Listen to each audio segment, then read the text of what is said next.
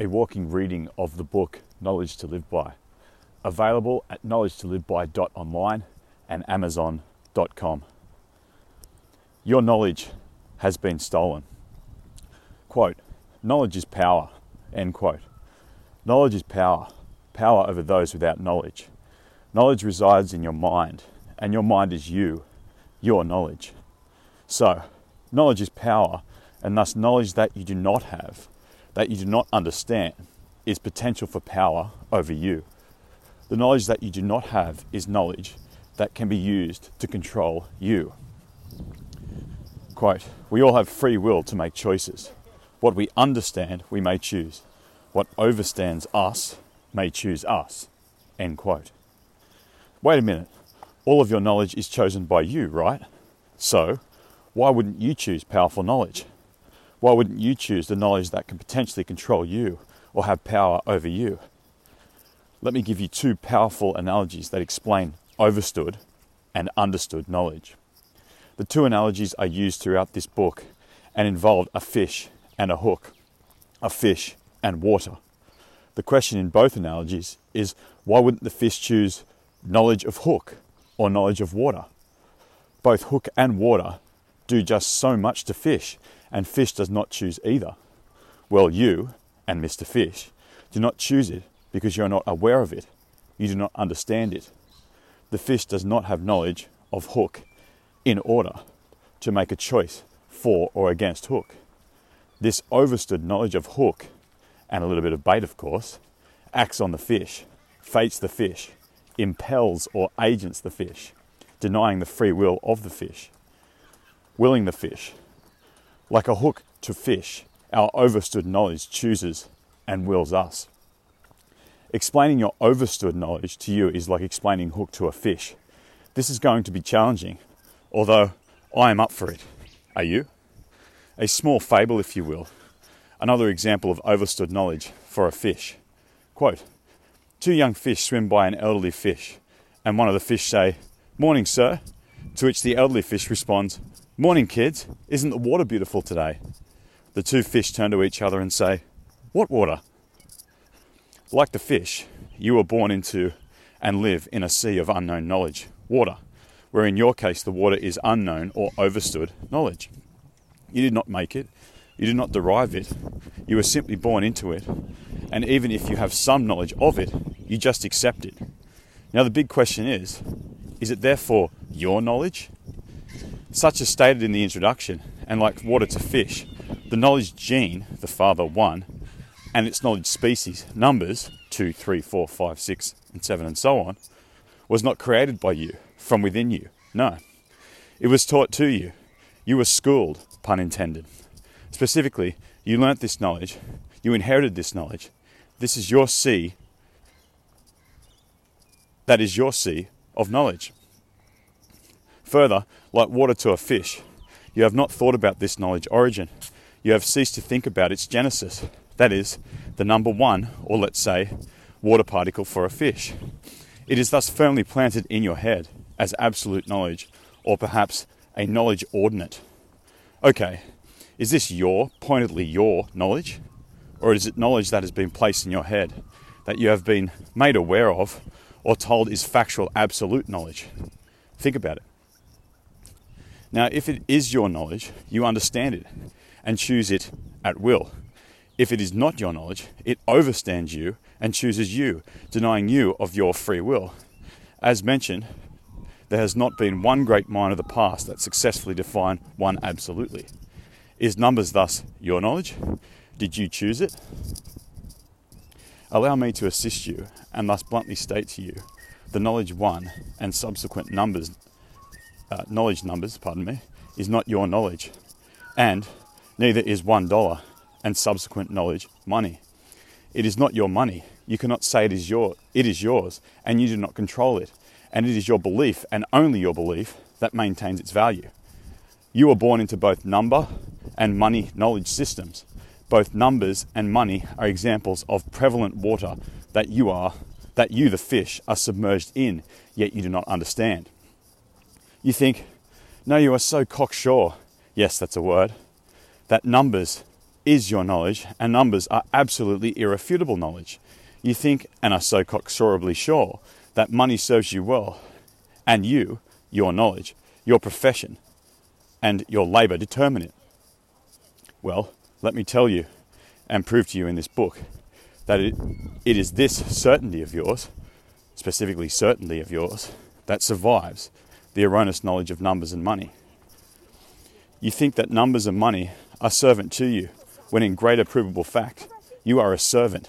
Yes, you are in servitude to the knowledge numbers, the knowledge money, and knowledge in and of itself. Money and numbers have power over you. Think about it. If I placed $10 million in your bank account, would your life change? Most could easily say it would change one's life by 90% plus. Can we agree that you are in its control? Your free will is primarily, or at least 90% plus, willed by money, and it all proliferates from your belief in it, your very certainty of it. This is the same certainty that keeps fish from understanding hook, from understanding water, what robs fish of free will. This knowledge, certainty, and its agency ego is what keeps a fish a fish, and specifically what keeps you the same yesterday's you. Brainbox. Our knowledge dictates who we are. We can upgrade upgrade by being open to knowledge we are not. If a book, bush blocks fire off, it does not reinvigorate.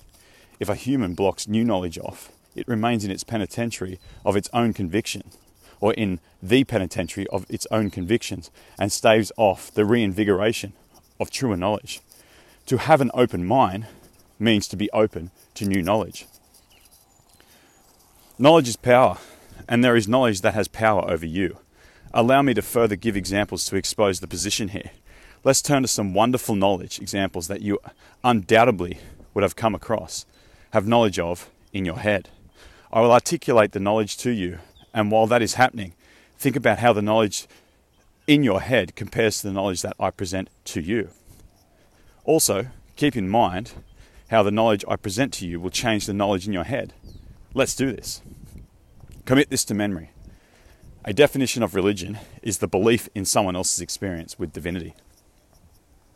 As discussed above, for the knowledge called numbers to exist, someone has believed in or created the number one and its counterpart zero. This may have been motivated by a divine experience or a eureka apple dropping on head moment.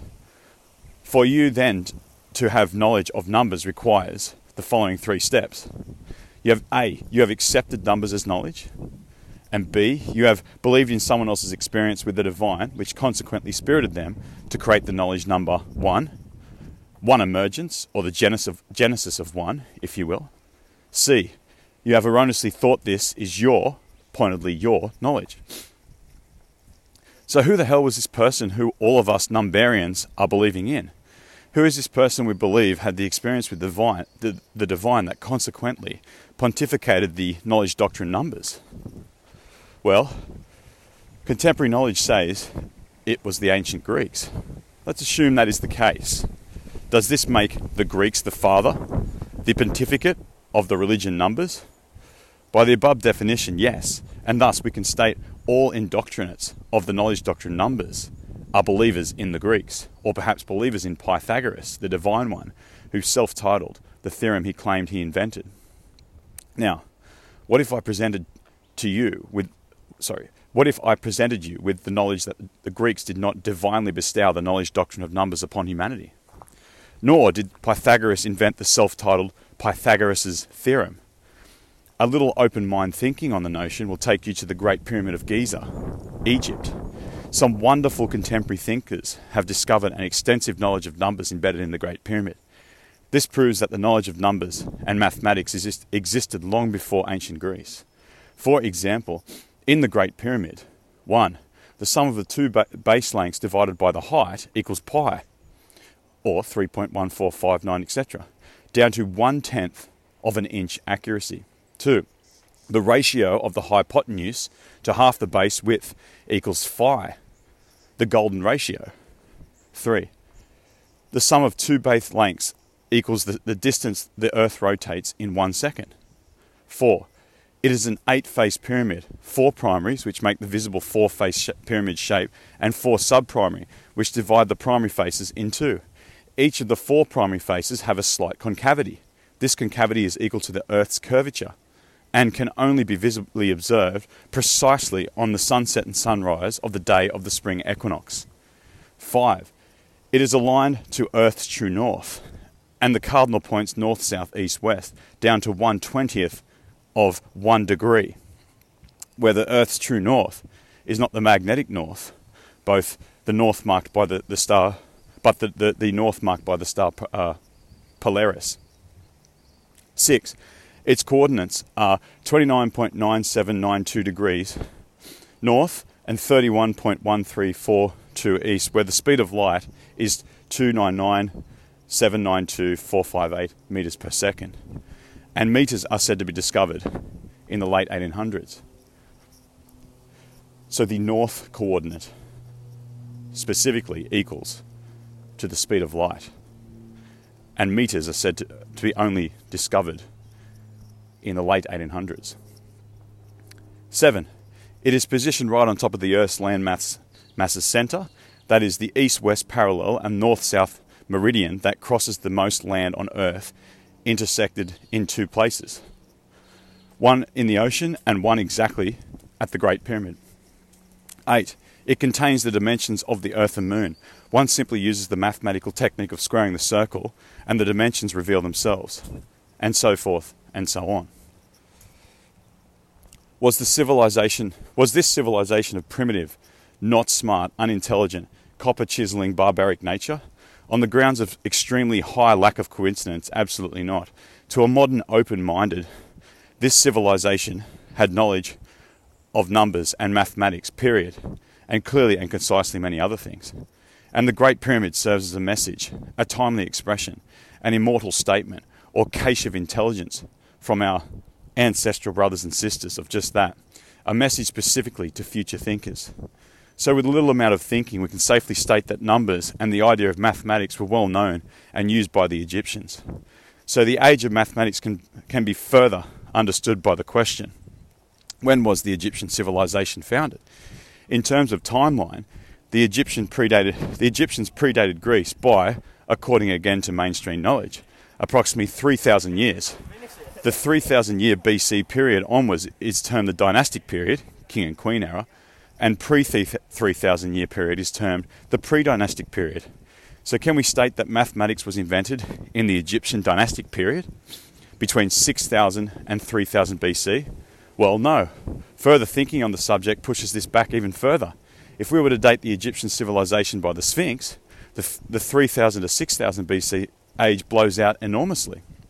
Archaeologists have found water erosion present on the walls of the Sphinx enclosure that dates it back to 10,000 BC. Some researchers professing as far back as 35,000 BC, where both times the Giza Plateau was probably not a desert, but underwater.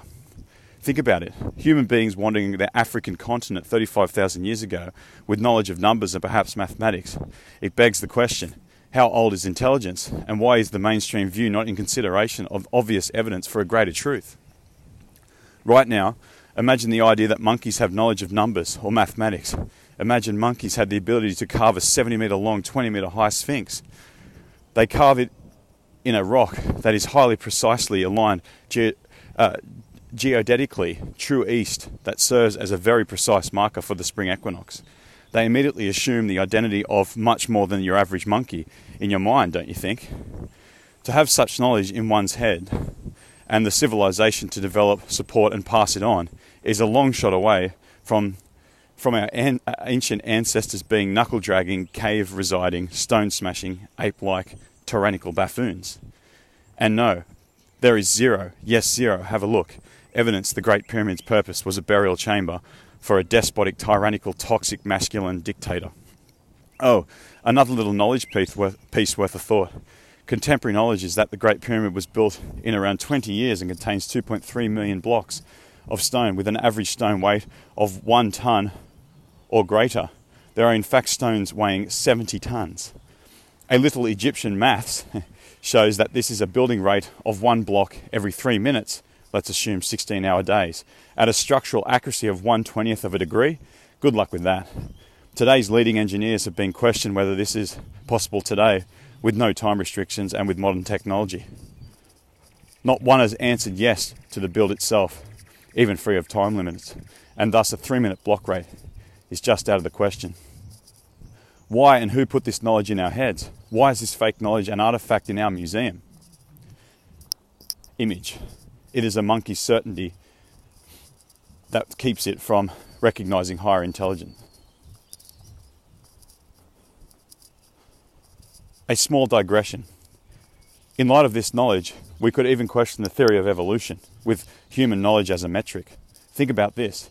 The Egyptians had knowledge of A, a spherical globe, B, a landmass center, C, Earth's, uh, Earth's dimensions, and built an object technologically unbuildable by modern standards. One could argue on the grounds of chronological human knowledge the theory of de evolution. Once again, the knowledge Genesis has been erroneously attributed to, once again, the miracle Greeks. Note, the point is not in the knowledge that I'm presenting here. The point is that mainstream knowledge or contemporary knowledge you have been presented with, the knowledge is, is far from fact, and only fact when and only when you believe in it. And further, to believe in it is to cease to think about it. Yes, cease to think about it. This is the only way it becomes your knowledge knowledge that sits in your head. If you kept thinking about it, you would have been, you have found what I have found, and it is, uh, uh, it is not my knowledge. It is just where thinking about it took me. Brainbox, riddle. What was the tallest mountain on Earth before Mount Everest was discovered? Answer. The tallest mountain on Earth was Mount Everest. We just had not discovered it yet. Quote The Earth was flat until someone looked. The ancients were said to be without intelligence until intelligence looked. End quote. The constellation of intellect and wonder etched, etched into the Great Pyramid by our forefathers is not the point. An alluring one at that. Pardon. An alluring one that you that you will get that that was pardon. An alluring one that will get you table talk credit, but not our point. The point here is the power of knowledge and its power over you. What damage a knowledge belief doctrine can do to knowledge, your knowledge, when it is believed in and consequently not thought about by you.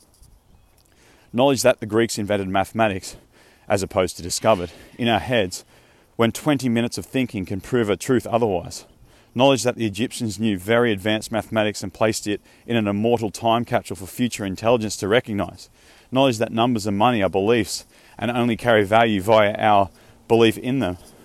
This new knowledge gives rise to the need for unveiling a greater truth makes one rethink history, rethink one's knowledge, doesn't it? How can it not make one want to know a greater or the greatest truth, truthful knowledge? Once one's own knowledge is proven to be a lesser knowledge, at this point, it can only be ignorance, that is, a will, your will, to not know a greater truth. Oh, I'll throw another one of your knowledge guarantees at you things in the universe can travel faster than the speed of light. This universal speed limit is nothing more or less than yours and its believers' knowledge limit, period. Quantum entanglement, for example, proves that the speed of light is certainly not the speed limit, not the speed limit of the universe. Albert Einstein called it spooky action at a distance, which should more precisely be translated to beyond Albert's knowledge convictions at a distance. What if I told you that lesser knowledge is rife and can be pointed out throughout our entire knowledge base. Yes, that's right. It is widespread throughout the knowledge that you have in your head, your knowledge. And further, anything specifically, any other opinion of this is no more or less ignorance and knowledge cheerleading, period. Full stop. What's more splendid is that you do not even realize it. You think to yourself, what is this rubbish? I have been around for a while and there is not much new under the sun, as the saying goes. Well, I say to you, your response is just what is expected. Similar to that of a fish in water and hook, it is just certain of its certainties, or just so certain of its certainties. The question to you always is, how certain are you? Brainbox. Question. Tell me, what causes the heart to beat?